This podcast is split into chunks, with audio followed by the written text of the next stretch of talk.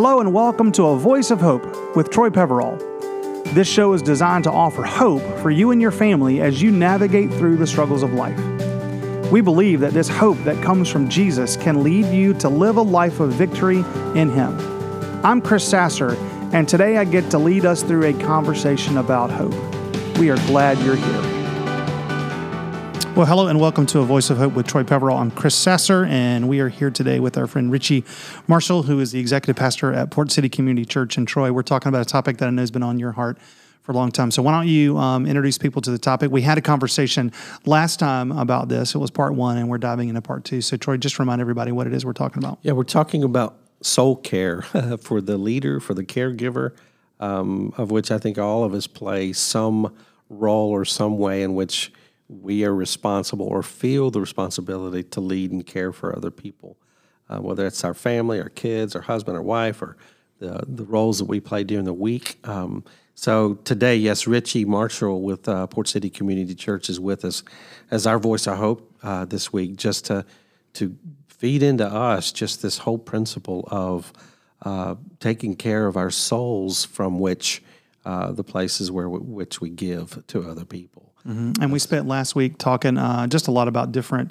ways that leaders neglect their own soul care and uh, kind of how we get into to, to difficult situations. And Richie, I know it's been um, hard for you and a whole bunch of other leaders throughout the last year or so. So maybe just talk a little bit about, and Troy, you too, just from what you've heard, just what are some of the difficulties that um, have surrounded leaders, church leaders, ministry leaders, business leaders over the course of the last year or so, and how have they th- those those struggles kind of just played out in life? Yeah, I, for me, I don't know that I've ever seen it more difficult than I have right now in this last season that we're kind of coming out of. And and I say that, I mean, jokingly on leadership, we, you know, we've kind of said, "Wow, that was the hardest season," and then for you know, we're in another season. That's right. Just the next hard. week is a hard season um, again. But this one has felt extra hard, and I think you know, as a leader, every decision feels like the consequences are just so high, and they impact different people so dramatically, and it's just been such an emotional time for so many people. And we've been in a place where we've been forced to make imperfect decisions with imperfect information. And our culture has been so quick to react to whatever those decisions are that it oftentimes, as a leader, will leave you feeling like you're alone or that you, you know, you're just you're in it by yourself. Yeah, I know for you, you've been in a lot of those different situations over the last year or so. So, what are some things that you have done to kind of protect your heart? Yeah. if you will, in the midst of that, because you, you can take a lot of bullets yeah. for decisions. And, and, I think part of that is, you know, kind of as I said at our when we were together last time, it was really about having people around you in a place to sound off with, is is to so that you don't feel that you're in it alone. Yeah. It reminds right. you that you're not in it mm. alone um, when someone else is with with you, kind of bearing the pressure of those things. Yeah. So, uh, for either one of you, what have been some of the kind of ways that you've seen other leaders kind of struggle with the last year of leadership? You know, I was just listening to him, and I have this question. It's kind of you're asking a question, but I have a yeah, question as well. But it's I think I would answer that with this question is like are are the structures that we're in are they are they the structure themselves whether or not that's a position in church uh, that you have or churches how they operate or perhaps the business place that you work um, or whatever you do during the week if you're a part of some kind of structure is that structure really set up so that you have an environment where soul care is truly encouraged, or does that structure uh, drown that out or keep that from happening? Because I because when I look back and I was just thinking, I was listening to Richie going, there was a there was a day about gosh, twenty years ago when I walked out of church life uh, as a, an associate pastor and I think I was in recovery, sitting actually in this church for two years, um, and just feeling the freedom that that's not having to be in this uh, from a leadership standpoint, and how refreshing it was to be out. Well, that was two years. So, but people can't just necessarily walk out of the structure without losing their their livelihood. Um, but the goodness that came from that. So it's like I'm aware, like we're here talking about soul care and how to do this individually. But I know so many people that are listening, they're walking back into an environment tomorrow or Monday, and they're going to have to find out how do I do this when the structure that I'm in really does not give a flip, you know? And so I was like, man, I'm grateful, and I was a list thinking about Richie and just many pastors and leaders are in such settings where I can't imagine have thousands of people, you know, are under my care, not necessarily directly, but I have to influence so many people that they're going to influence people. How do you create this environment to provide a soul care for individuals, which is, I think, first and foremost, should really be our mission as leaders and caregivers to people. That this is this is not about a, a structure's vision. This is about you know for the believers like what has God asked us to, to do in this simple and quiet life. So I don't even know if I answered your question. as much as I'm begging this question back, like this is a structure that we may or may not have. And I, I think what you're asking, Troy, is is legitimate, and it's it's really a fair um, critique even of the church because we do often get tied up with the programs and the events and the gatherings and all the business of the church, so to mm. speak and and forget about the very rhythm that God's created us to, to live in. And you know, we've battled that. Um, Sass can attest to that as a staff. We've tried to create, um, you know, giving people these rest retreat days. You know, we do two of them. You know, each mm. half of the year for people to take a day. You know, you're paid and you can pull away. Um, we have a sabbatical policy in place that comes up where people can take extended time, you know, weeks and weeks on end, you know, mm. every seven years um, for those that are, you know, giving the deep kind of care you're describing. Um, but yeah, in the secular world, how do people do that is a, mm. is a real, real challenge. And that's one of the things I go back to again, having someone around you or a group mm. of people. And, and the thing is, I think this is such an important thing. Mm-hmm. Don't wait for the structure for someone else to figure this out for you. Yeah. Go and ask somebody. Don't mm-hmm. wait for a mentor to come to you and say, "Hey, I'd love for us to go grab coffee and to maybe hang out on a weekly basis and just see how we're doing." Go ask someone. Mm. Look around to someone and find that person to do it for you. Don't wait for it to happen. I think it's too important. That's good. I mean, you're basically saying, hey, some structures, you know, if we're intentional and we have influence and can affect that environment to be an environment that does actually offer soul care or encourage it in that direction, then, you know, we're going to have to say, all right, I don't have that. Um, but I can go get that somehow, some way. I think what I find you were asking earlier, Chris, about this from maybe what I observe in the counseling room with people's lives is that I, I think that they get and we get so defeated mm. in that this is not in our lives and it's not in the way in which I spend seven days six or five days a week where I work, which is the predominant time that I have. It's like so deflating. And so I maybe go over here to church once a week. And I think that's good, but I don't think that's enough. Yeah. Yeah, you I know? agree. Yeah. I think two things. One is I, I think I know Richie in our culture, uh, and this you know comes from you and Mike and, and is modeled very well from the top. Is, is there's the freedom for uh, anybody here on staff, and I think in a lot of ministries and other churches that I know of, mm-hmm. there's the freedom to do it. But yeah. Uh, so there's not an like a, a, pressure coming from your boss to have to perform, quote unquote, but it comes from you. Mm-hmm. Like there's this internal, can I really give myself a half day to go do this? Can I really take time? When I'm you know at my job doing this, there's almost a guilt that people I think associate with the soul care that we have to get rid of. Yeah. Because if we don't, we're in trouble. And so anybody who's in a ministry or, or yeah. any kind of an environment where you have the freedom to do it, do it. Mm. don't you know feel guilty about it. And then I agree, you know, if if you're in an environment or a structure that doesn't provide it for you, you got to go get it. Yeah. Right. And, and, because we do, we live in such a production based yes, culture. That's right. And a performance even in culture, the ministry world. Even in the ministry world, that to to do nothing feels like doing nothing. That's right. You know what I mean? Yeah. And yeah. and that's just simply not the case if you're intentional with that. Yeah. You know, you used right. you used a word a minute ago that I, I think is a, a, barrier, if it's not necessarily encouraged around us, is we feel guilty mm. if we if we do this and I was looking back at a time where we went, uh, a group of counselors and psychologists and psychiatrists went to a, um, a place out in Tennessee where we got to be the ones that were given to. And it was fantastic. And so much to the point now that when I'm helping people go to these places, um, and there's a resistance because they feel bad about it, I'm like, I would go. yeah, yeah. Send me. Yeah, right. Because we're such in need of that. But there is this guilt that if I need this kind of care and help, then what does that say about me? And I think it goes over to what Richie's talking about, is because somehow it says that I haven't performed or done something right. And it's like, wow, we are we're we're we're working from an empty tank and then feel feeling guilty because we're working from an empty tank. Yeah. Yeah. Yeah. yeah. I think there's something um, about all of us that doesn't want to admit we're broken and we need it. Yeah. Even though we know it. Yeah. yeah. Uh, and it's funny, I just personally, I, I, see this in my daughter right now. She's 14 and, you know, she, she has a hard time accepting help and, you know, things that we're trying to give and provide for her that we know her soul needs. And her, like she verbalized at one time, I don't want to admit that I'm broken.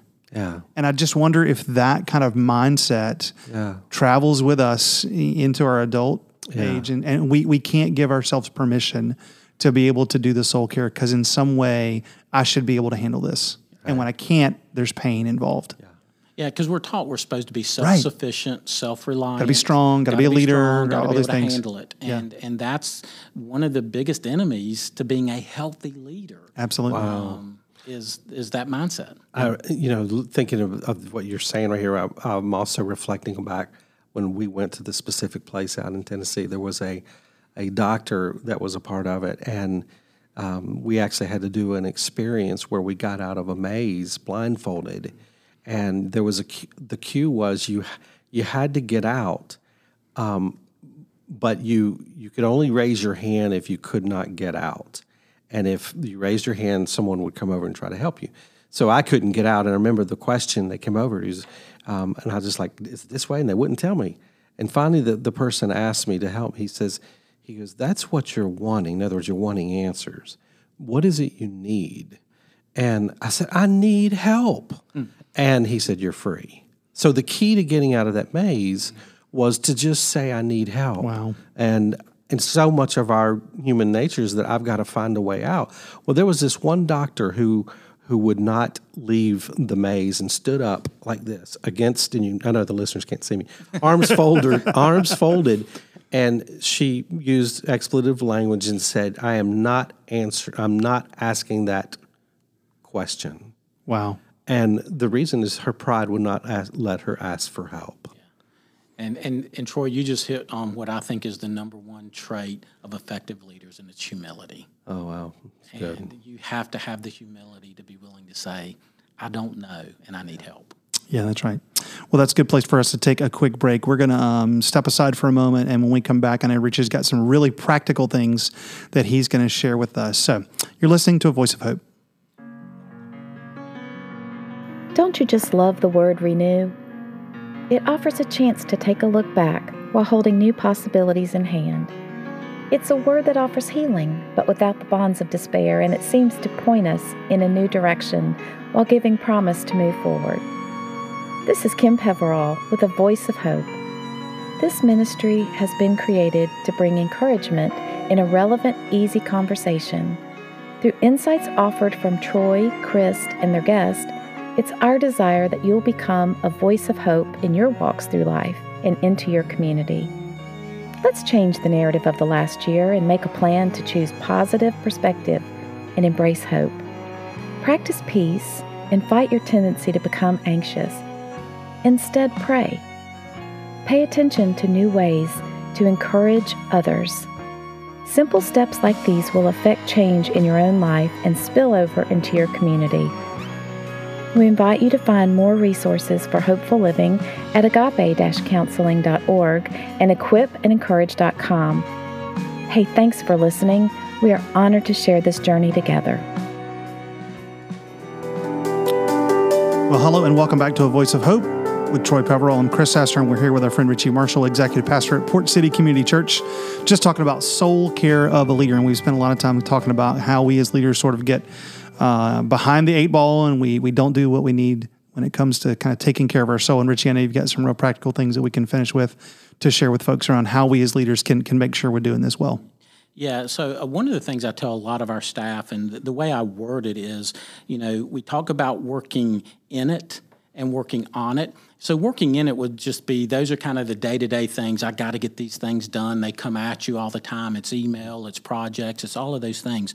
Um, but working on it is something you've got to pull yourself out, um, and which is also a great time to evaluate yourself as a leader and seeing what are the things that I need to be working on and you can't do that while you're working in it. So that's mm-hmm. kind of mm-hmm. just a practical thing that I think um, that I often say to a lot of our staff. Yeah, and one of the ways really that I've good. heard it kind of explained before is um, it's called balcony time, and it's if you kind of picture a, a, factory and the factory floor, and if you're kind of in your your spot and you're doing your work on the floor, you're working in it. But what you have to do is you have to get up in the balcony. Mm. And you have to look down in order to work on it, and I think that's that's twofold. Number one, it's, it's looking at sort of what it is that you're producing, mm and kind of the product, if you will, and looking at that and how you can see it differently from different angles. And it's like we've been talking about, it's looking at yourself yeah. as the leader or as someone who's working in it. That's good. So, yeah. yeah. So and, take balcony time. And, and yeah. that, that would be kind of, you know, maybe what I would say if it's kind of a three, you know, for someone that's sitting out there and they're like, I don't know, even know where to begin with this, you know, that would be the place I would say start is that it's just be really honest with yourself. Do a good assessment and take a day, take a personal day. Even if you have to take a Saturday, just be intentional. You know, even if your workplace won't allow you the time, but find a place to be really honest with where you are and how you're doing in your leadership. Hmm. That's good. I was thinking about, you know, a couple years ago, I was, you know, took a Sunday, you know, was, should have been in church, perhaps. Some, some, people, some people would be thinking. And actually, I went out in my kayak, I was in the reeds. Um, and I was just having a great time just being with myself and being with God in nature. Um, and then I began to have these religious thoughts. Well, you're not in church, you know. Mm. You should be in church. And at some point, I gained gained the proper clarity of just I'm with God here, and not not to advocate, hey, we should abandon the fellowship, but whatever that might look like is is just so so important to do. Mm-hmm. And, and that kind of leads to what my next one would be, and it's kind of that just develop a quiet time, a personal quiet time. And, you know, one of the things I would do is recommend um, just listening to Jesus himself, right? Look at Matthew 11, 28, and he says, Come to me, all you who are weary, come to me. Mm-hmm. And just maybe read through that passage and just meditate on that and just, mm-hmm. you know, see what the Spirit does as you just, you know, spend time and get quiet. That's good. Yeah. Kind of knowing, like, when I'm weary, um, is is a challenge for me to step back and go, okay, am I tired? You know, I may not necessarily physically feel it, but I might actually be tired if I really step back, like you're saying, and examine that piece. And that's that's a critical step. You've got to step back, or you won't know. Or again, have trusted people around you that can kind of, hey, I think you may be tired when you can't yeah. see it for yourself. Yeah. Um, and then and, and that would kind of lead the next thing would be to have that tr- uh, a conversation with a trusted person. You know, reach out. This is something you've got to own your health. I mean, you've got to own that. Mm-hmm. Um, so be aggressive with that. Find someone and have a conversation with a trusted person. Just kind of and and maybe it'd be helpful just to hear what they see in you. And, and they may be able to see things like you were saying, Troy, that you can't see for yourself. That's good. That's good. I think leaders and caregivers um, sometimes are when they step back and they ask, okay, who if they don't have that group um, in their life already, it's like when they step back and go, who would that be? Mm-hmm. I think sometimes it stops right there because there's not relationships that have already been built, and perhaps the fear of where, how do I yeah. start? Yeah. You know, and that just becomes a barrier to do it know, to, to go there. And and for anyone in that you know position, you know, if you're in church, I would say, hey, look within your local body, um, look mm-hmm. within, you know, go to your pastor, talk with them about, you know, wh- what you are hoping to achieve. Um, look around your workplace. If you know, look for a co coworker that seems to be similar minded as you are, um, and see if they maybe would be available. Um, but mm-hmm. again, don't wait for someone. This is a go and get thing. That's good. Mm-hmm. Yeah. yeah. Hey, Richie. So as we kind of wrap up the last few minutes together here, have there been t- or, or describe the times in your life when you feel like you've done this well, where you've been able to kind of take care of your soul in the right way, and how that has manifested itself for you as a leader? Maybe versus the times that you haven't, but really talk kind of more about what has this done for you when when you do this well. Yeah, yeah, I think um, I'll go back to you know when you looked at what happened in 2018 with Florence and the hurricane, um, it was an incredibly difficult time for our whole community, um, even for our church, and that was a time that I was um, being poured into and being paid you know very intentional attention to what I was doing mm-hmm. um, as far as being like restful and rest retreating, and yet we were dealing with something that was incredible, pretty major. I mean, really, really difficult. Um, but at the same time, I just I, I just felt I felt on purpose. I felt on mission. I didn't feel tired and weary energized. I felt ener- That's exactly right. Mm, yeah. and, and, that's a time when I could remember, you know, in a very difficult season, and why I think it's such an important thing on where are you as far as your health is as a leader. Because had I been unhealthy going into that, it could have ended my ministry. Um, Absolutely. very easily. Yeah. And there's been, I mean, we've had, you know, some internal transitional things that have happened over the years that have been just really hard and really, really difficult that had I not been in a healthy place, I, I, don't know that I could have led through them in a way that produced fruit. Mm-hmm. Um, certainly, you can lead and make decisions, but a lot of these decisions, you find yourself, you know, when you can do it in a healthy way, you have a decision you face, and you end up in a better place on the other side. That's typically indication that you were a healthy leader. Yeah, no matter what the decision was. Exactly. Right? Because cause you may get the decision right, you may get it wrong, you're not sure, and, and sometimes there's not a right or a wrong. It's just you have to make a decision. Mm. But if you're healthy on, on kind of your side of it, then it, it because makes all the difference. God works as much as in you in the wrong decisions you make as he does in the right decisions. Mm. Ooh, somebody so need to hear that. Being in his presence and being healthy to receive. And that's what healthy really is. It's a posture of receiving. That's really good. Yeah, and the, to me, I was thinking about something that, you know, I think the last session was thinking about there's a direct correlation between, you know, what goes in comes out. You know, if we're going to be making disciple, which is the going out part, then you just gave an example of like that happened easier and better for you because there was good flow into you. That's right. Yeah, that's really good. Yeah. That's right. And Mike, you know, has always told us that your ministry flows from your walk. That's good. Um, and that's why, you know, it, it, it is kind of a cultural piece for us here at Port City, but we, we legitimately, we believe that deeply, that yeah. the ministry you do can only come from your personal relationship with Jesus. Um, there's no amount of education or competency right. that will compensate for not having a walk with the Lord. No. and that's simple in, in oh, theory. theory. Yeah, yeah. right. Well, I just love the phrase because the phrase does make it very clear that your ministry flows from your walk, not from your how good you are, your yeah, skills, right. or your gifts or ability. It flows from your walk with Jesus. Simple to hear, hard to do. yes, that's right. right. Yes. Simple, not it was a simple, not easy. Uh, yeah, one of those. Yeah. Okay, Troy. So just a couple minutes left. What do you what do you want to kind of summarize the last two conversations that we've had? How do you want to summarize those? Uh, just again, I'm grateful for for the kind of work that Richie does here and just uh, this kind of leadership, care, recognition to yourself and then your own soul, but but the connection that's made um, in the fact that you're in a place where you're leading and caring for other people, and yet modeling it as well and allowing for that difficult thing to happen, but but an intentional thing that needs to happen. Mm-hmm. So to see and know that it's happening is is good. But I w- my wish would be um, again, going back to our mission is just that all of us would be a true voice of hope in the way of where we walk throughout our life, you know, the other five days a week, and whether or not we're leading and caring for others um, in our personal lives or in our business or ministry lives or the work that we do, is that we would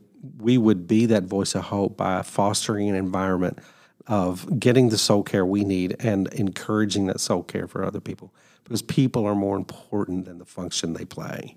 Oh yeah, yeah, yeah, for sure. Good. So yep. Good. Richie, any uh, kind of closing thoughts from you, especially from the the perspective of um, not necessarily just doing it yourself, but encouraging the, the, people that you work with, or people that work for you, or people that you get to lead to make sure that they're doing this as well? Because we've talked a lot about doing it personally, but what about kind of helping other people around you do it? Yeah, and I, I would just say if you're in a position of leadership, um, evaluate the culture around your leadership, and you have an opportunity to impart this kind of culture of self care in the organization, the business, whatever the case is for you. You have an opportunity, even if it's your family, right? You have this opportunity to impart a culture of retreating and caring for yourself. Yeah, that's great. It goes back to just where you started when we were talking about everybody's a leader in some capacity because it's family and friends and siblings and all that kind of stuff. Yeah. So it's good for family, especially also when you said that kids to see that mom and dad, mm. you know, they take care of themselves. Yes. So that they too learn that they need to do that. Yes. You know? And it's not a matter of selfishness. It's just a matter, again, going back to what he was saying, is that we can't give to other people in life if we don't have an influx into our own. Yeah. And so a parent modeling that to their children is freedom. Yes. You know, and so again, the kid gets the message of, you know, I too am not just under performance. I'm I'm I've got to to to get something in this life that's pleasurable with my walk with God yeah. and be poured into. Yeah. And we didn't talk about that a lot, but that is probably the first place yeah. that we all need to do it is yeah. is with our families. So Sweet. Yeah. Well, Richie, thank you so much for joining us for a couple of conversations. Um, as Troy was saying, we all do just want to be a voice of hope uh, that comes from our relationship with Jesus. So if you want to hear more from A Voice of Hope, you can go to agape-counseling.org or equipandencourage.com. We really appreciate you joining us, and we uh, will talk to you again next time on A Voice of Hope.